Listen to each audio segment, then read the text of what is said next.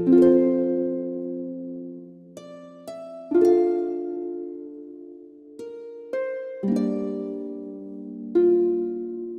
chào quý thính giả đến với chương trình audio Lắng Động Đêm Về của Đại Kỷ Nguyên, phát sóng vào 21 giờ hàng ngày.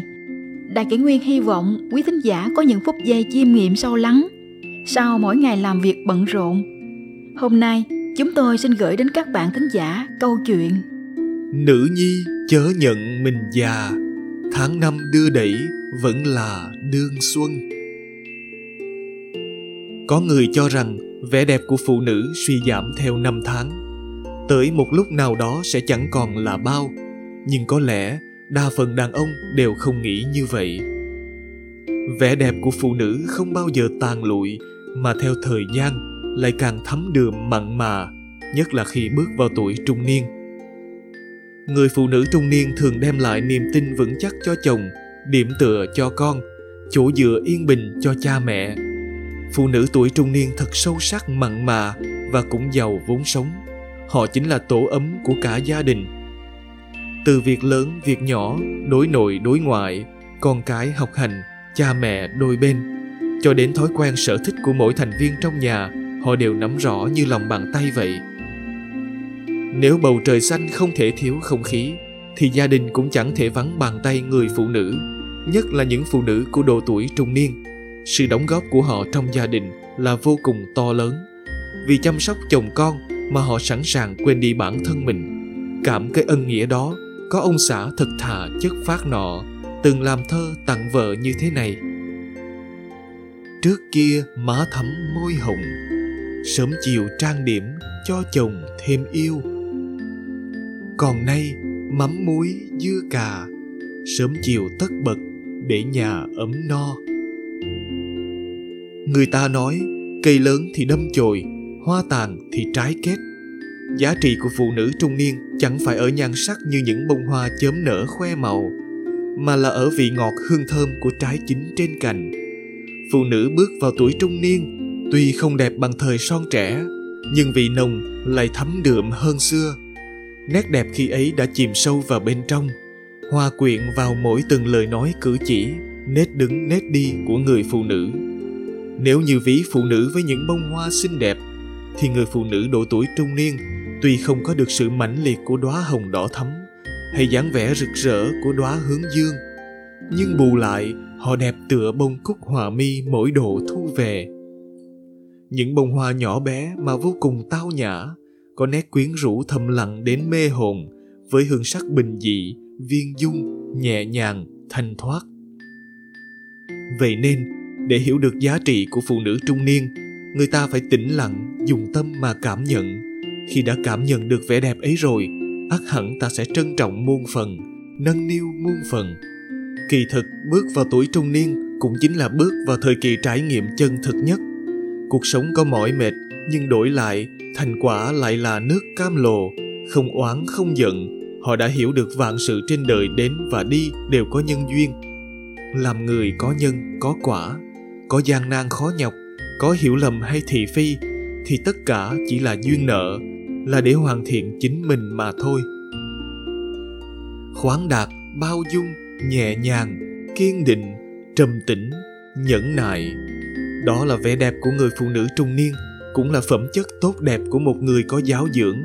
Nếu nói mùa thu là sự hòa quyện của sức sống và vẻ đẹp trong trời đất, thì phụ nữ trung niên cũng là sự hòa quyện và lắng động của tất cả những gì tinh túy nhất trong đời người vậy.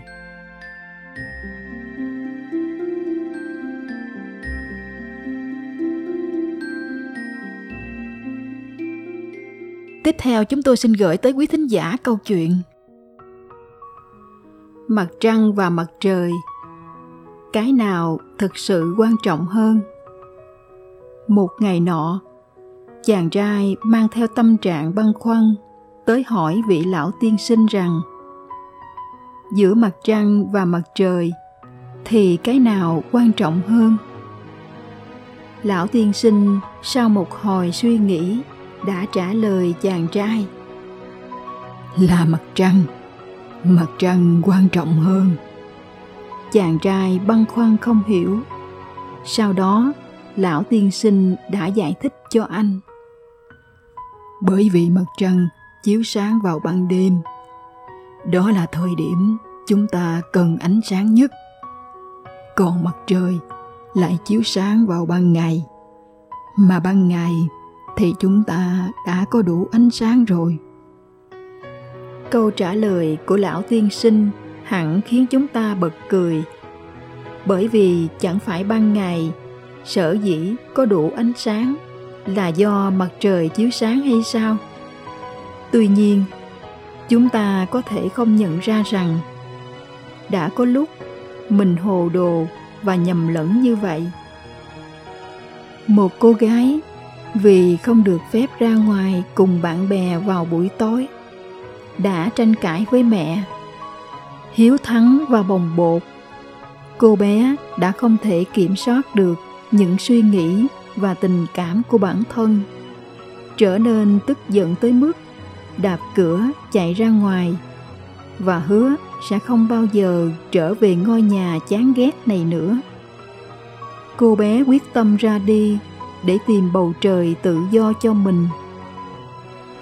Cô bé đi lang thang cả ngày ở bên ngoài và không nhận ra mình đã đi quá xa, cho tới khi bụng đói cồn cào. Cô không có tiền, cũng chẳng muốn trở về nhà. Cô bé đứng mãi bên ngoài một quán mì và nhìn vào trong. Những sợi mì vàng óng và mùi thơm béo ngậy hấp dẫn cô bé, và cơn đói càng lúc càng cồn cào hơn. Thấy cô bé mệt mỏi, phờ phạc, ông chủ quán mì đi tới và ân cần hỏi han: "Cháu gái, cháu có muốn ăn mì không?" Cô bé ngượng ngùng trả lời: "Cháu có thưa bác, nhưng cháu không có tiền."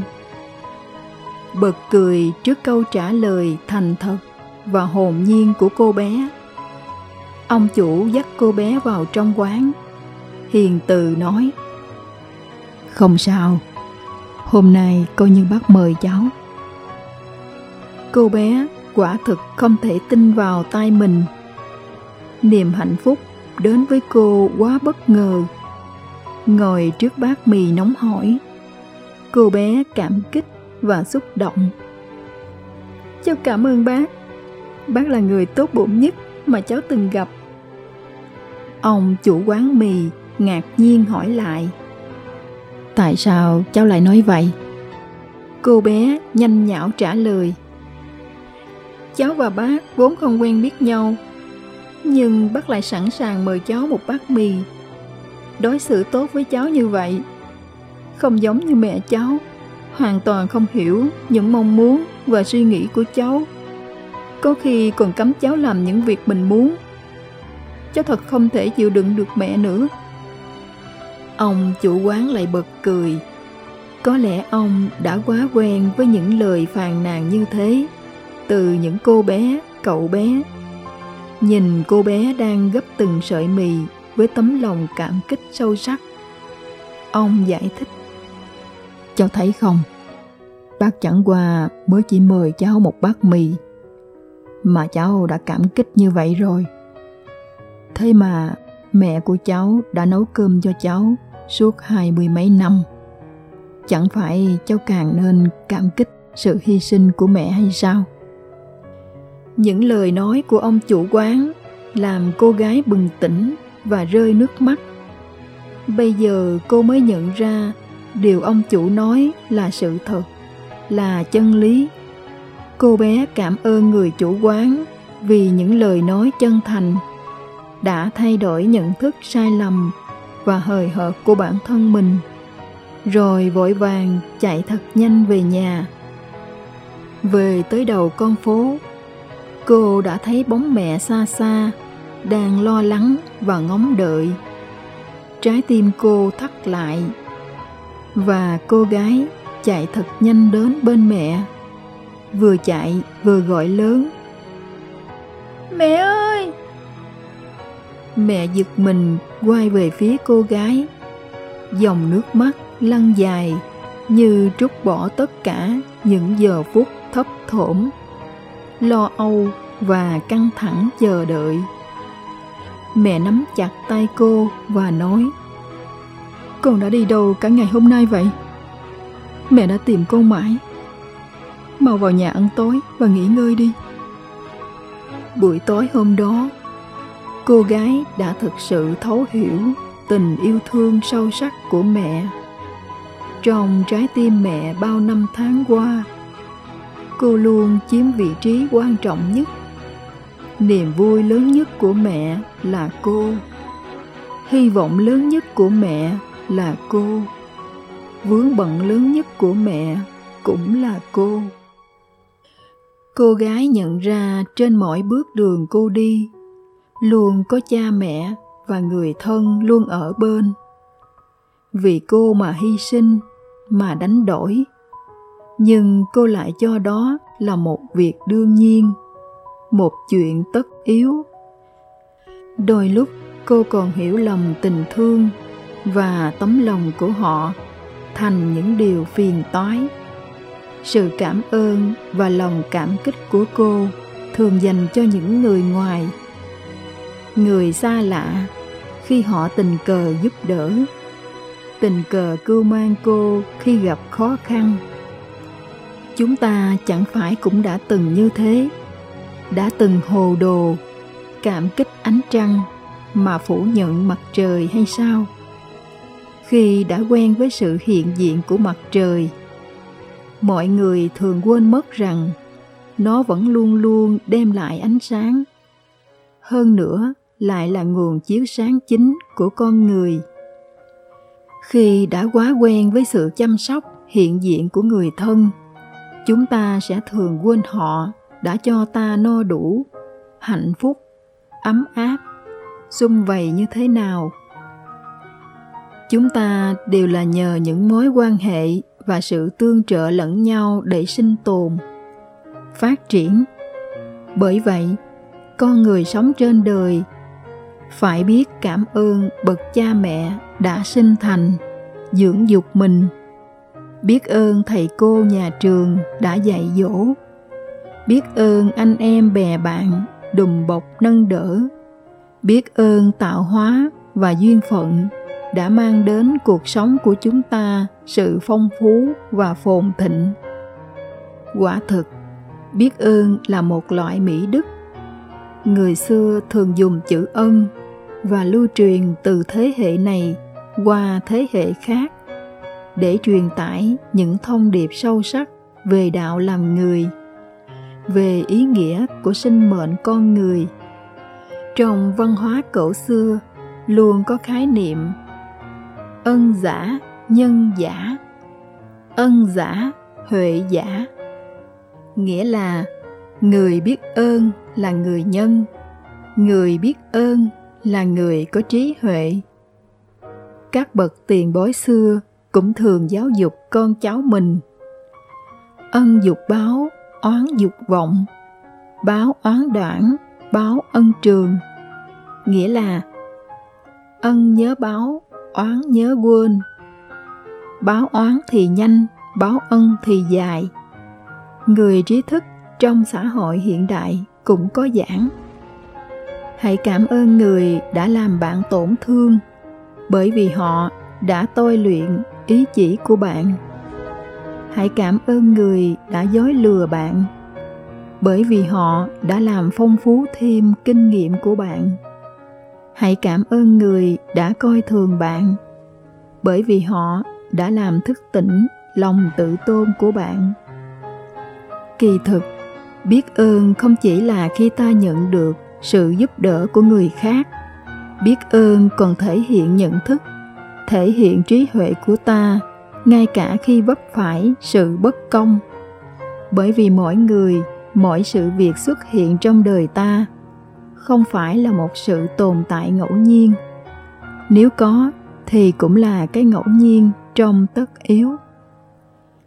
Nếu ta hiểu được những nguyên nhân sâu xa đằng sau mỗi sự bất công mình gặp phải, ta sẽ biết ơn tất cả những trái ngược, gian nan mình đã va vấp trên đường đời. Sẽ biết ơn những tảng đá cơ hội, đã giúp ta giải quyết những vấn đề vô hình mà ta không nhìn thấy, không tiếp xúc được. Điều đó cũng có nghĩa khi người khác có ân với mình thì phải khắc cốt ghi tâm, mong Ngài báo đáp. Khi người khác có oán với mình thì phải buông bỏ thật nhanh, quên đi những khuyết điểm và nghĩ nhiều hơn tới ơn nghĩa của họ. Lòng biết ơn là một cảm xúc từ tận đáy lòng. Biết ơn sẽ giúp ta trở nên mạnh mẽ hơn, là khởi nguồn của hạnh phúc và ngọn nguồn của sự tiến bộ. Cũng nhờ lòng biết ơn mà chúng ta trân quý những mối quan hệ tiền duyên và những phúc phận. Trong tâm luôn ôm giữ tấm lòng biết ơn, người ấy sẽ không ngừng mở rộng, không ngừng buông bỏ ân oán xưa kia, không ngừng tích đức hành thiện, không ngừng mang lại lợi ích cho bản thân và cho nhiều người khác. Lòng biết ơn sẽ khởi nguồn cho nhiều điều tốt đẹp khác trong đời. Để có một tấm lòng biết ơn, chúng ta cần phải để tâm quan sát, dụng tâm cảm ngộ. Càng cần chúng ta phải biết yêu thương. Cỏ cây sinh trưởng phát triển mạnh mẽ là để báo đáp ân huệ của mặt trời mùa xuân. Chim chóc liều mình kiếm ăn là để báo đáp ân huệ được nuôi nấng. Cây mạ phát triển khỏe mạnh là để báo đáp ân huệ của dòng nước mát. Con cái cố gắng học tập là để báo đáp công ơn sinh thành và dạy dỗ của cha mẹ. Con người sống lương thiện, biết yêu thương để cảm ơn cuộc đời đã ban tặng cho ta ánh mặt trời rực rỡ, ban tặng cho ta những thiện duyên tốt lành. Mây cuốn mây bay, hoa nở hoa tàn, điều đáng để chúng ta quý trọng. Cảm ơn mặt trăng, chúng ta lại càng cần phải cảm ơn mặt trời.